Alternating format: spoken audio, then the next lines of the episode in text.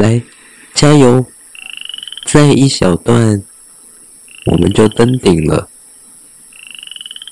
现在到了入秋之际，相对于盛夏的酷热，冬天的寒冷，秋天是一个相对舒适很多的季节，对吧？哎，快看，我们到了！从这里俯瞰城市，挺美的吧？嗯，好山好水，好无聊啊！不如我们来找找这山里的神秘精灵，研究研究吧。啊？你说你不知道我在说什么？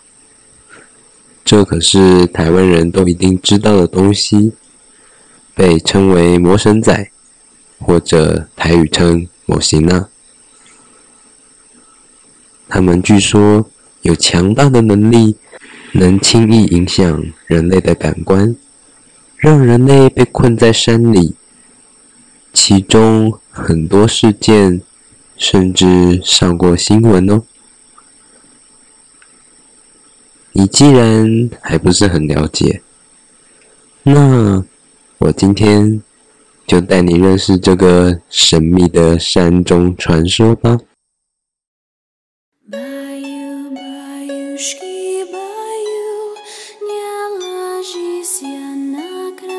奇闻调查局传说档案：神秘山精灵。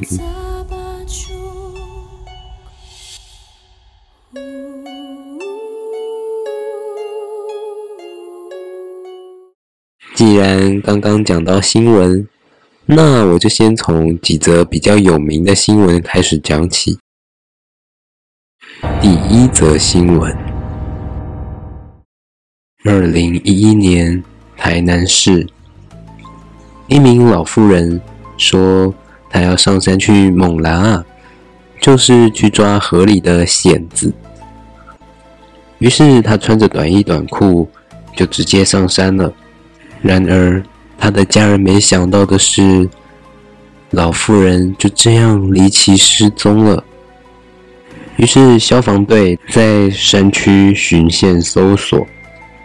来回了七次，但搜山时，那附近只看到一些荒草跟坟墓，而且极难穿行。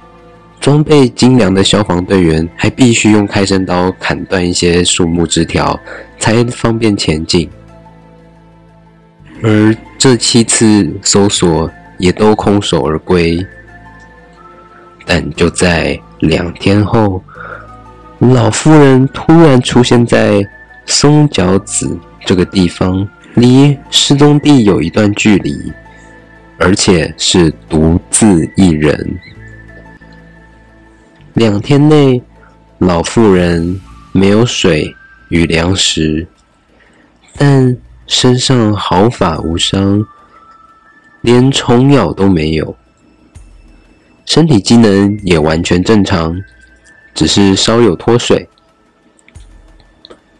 平安归来的老妇人却对着家人说了一段恐怖的话：“山上有很多人招待我，大家在一起很热闹啊。如果你觉得消失两天可能不是什么大问题。”那，请看看下一个案件。某一日，消防局接到一则通报，家人们说，他们家的一位老先生出门登山三天了，都还没有回到家。家人们担心发生意外，于是请警消人员协助搜索。那座登山步道其实是有规划路线的，照理讲，人是不太容易走丢的，除非有人挑战登山步道以外的兽径，就是人平常不会走，有点像是野兽才会走的路径，称为兽径。老先生当天去的山是位于台北附近的象山，警消人员搜了三到四遍，一无所获。直到在老先生失踪的第六天，消防人员才在淡水发现了他。老先生被发现时，其实神志非常清楚，只是他嘴巴上竟然残留着牛粪，还有一点点些微的脱水。不过要知道，从淡水到象山的距离至少三十公里，而且还没有计算山区可能高低起伏。而老先生自己的解释，则是说他中午以后出发，本来他是慢慢的走，直到他发现天色已经渐渐暗了下来。他担心可能山区会下雨，于是他开始原路折返。可是他却发现，他想往回走，自己怎么走都走不回他来的时候的登山步道。旁边的景象完全是陌生的。老先生于是慌张的到处乱走，直到天色完全暗了。老先生也没有力气了，迷迷糊糊的坐在路边。恍惚之中，他却感觉到有人在招待他吃一些肉干、鸡腿之类的东西。老先生吃了很多，吃得好饱，之后他就睡着了。直到天亮了，他就继续赶路。想着往回走，于是他又走了一整天，就又在树下睡着了。这个时候，他就被警消人员发现了。但问题来了，老先生明明只感觉过了两天，而现实之中，我们都知道，其实已经过了六天。怎么会这样呢？老先生是怎么徒步走到淡水的呢？你以为魔神仔只会勾引老人、欺负老人吗？那你可能错喽。二零一八年，新北市瑞芳分局交通队的杨姓员警。他非常的年轻，在有一次早上到达分局门口时，同事以为他要来上班了，结果他突然开着车回转离开了。同事觉得非常奇怪，于是打电话给他，但他都没有接听，最后。他的同事在不远的快速道路上发现了杨姓员警的车，但车内的人却离奇失踪了，只留下手机跟他的制服。同事们于是努力搜救，在当晚就找到了他，但奇怪的是，他被发现的地方。距离车子仅有一百公尺，而且他意识虽然清楚，却对这天发生的事完全失忆。而过去的十二个小时内，明明在一百公尺以内的他，为什么没有听到有人在叫他呢？难道？这就是民俗专家所说，魔神仔会让人陷入失神的状态，与外界隔绝，犹如鬼遮眼一样吗？最后一个案件，也是台湾最有名的一个灵异事件之一红衣小女孩。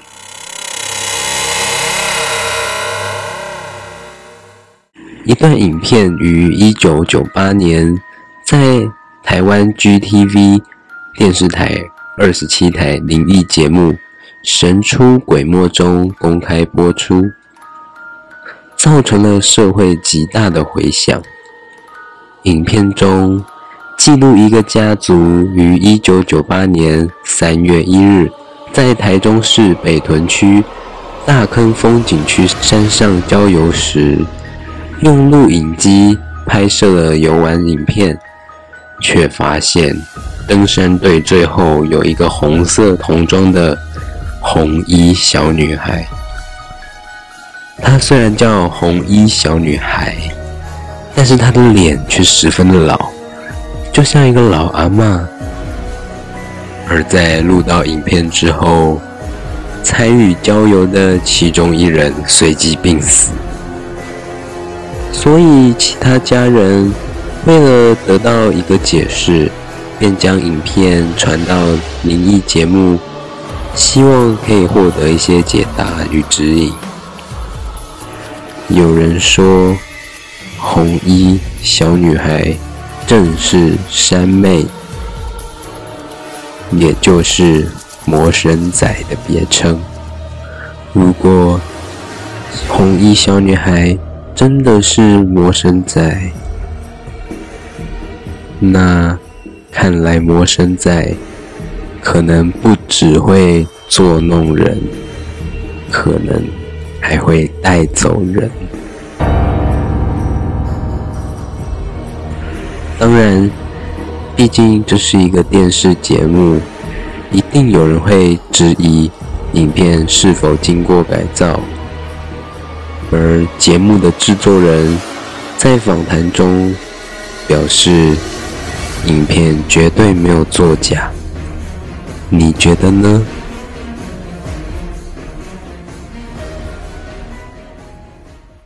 看完了这些新闻，我们来看看民俗专家是怎么定义魔神仔的吧。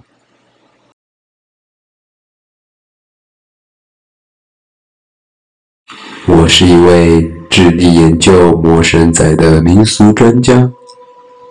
魔神仔又能被称为魑魅魍魉，而魑魅跟魍魉其实是两种不一样的东西。毕竟山中有水，也有树木，而魑魅是山里的精怪。魍魉则是水中的精怪。其实说到底，魔神仔就是一种精灵罢了。他们被人类描绘得非常丑陋。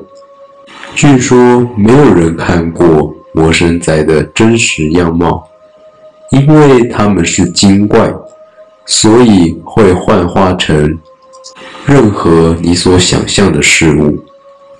以上就是我研究多年得出魔神仔的结论。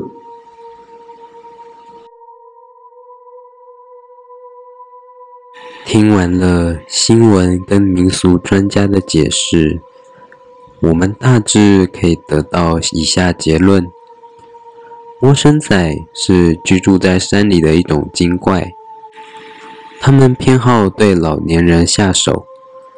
喜欢捉弄他们，让他们找不到路，再招待他们吃一些奇奇怪怪的东西。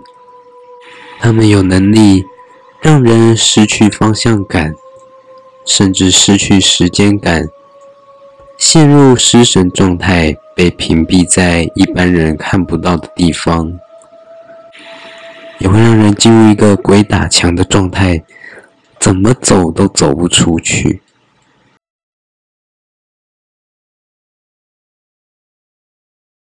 不过，人为什么会遇到魔神仔呢？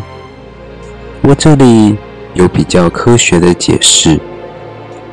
根据《天下》杂志，脑神经科学家发现，人在山上容易因为过度饥饿导致血糖降低，大脑会因此产生功能性异常，在面临孤独寂寞的时候，产生一种重大的压力，让脑袋不正常的放电，而出现一些无法解释的幻觉。这时候，再结合魔神仔传说，造就了这几则魔神仔的案件。然而，这种解释也并不是完美的。我就假设你今天喝醉了酒，走路的时候不小心用脚撞到了桌子，非常的大力，以至于你都已经淤青了。那你隔天早上神志清楚的时候，你是不是一定会发现你脚上的淤青呢？那再请问你，连消防队员都必须披荆斩棘才能走的路，老妇人为什么可以短袖短裤就毫发无伤的走过去了呢？那位老先生在没有明确的饮食跟饮水的情况下，竟然独自存活了六天，这该如何解释呢？听到这里，你觉得魔神仔的真相可能是什么呢？呵呵，好啦，先别管这么多，你刚刚爬山肯定饿了吧？来，这里有点吃的东西。哎，什么？你说你只想赶快离开山上，下次还不敢来爬山啦？哎，别这样，台湾最美丽的风景之一就是我们的山，还有美丽的自然环境。只要对大自然保持着敬畏的态度，我相信是没有什么坏事会主动找上你的。好了，今天的节目就到此为止喽。谢谢各位的支持。如果喜欢奇闻调查局，欢迎持续追踪奇闻调查局的 First Story、Spotify、KKBox、Pocket Cast、Apple Podcast、Mixer Box 以及最新上线的 Google Podcast 哦。也欢迎到 IG 搜寻奇闻调查局，我会在那边放上每一集相关的图片，帮助大家脑补一些剧情哦。也更欢迎你留下你的宝贵意见，并将奇闻调查局分享给你聪明、勇敢、勇于探索的朋友们。我们下一期再见喽，拜拜。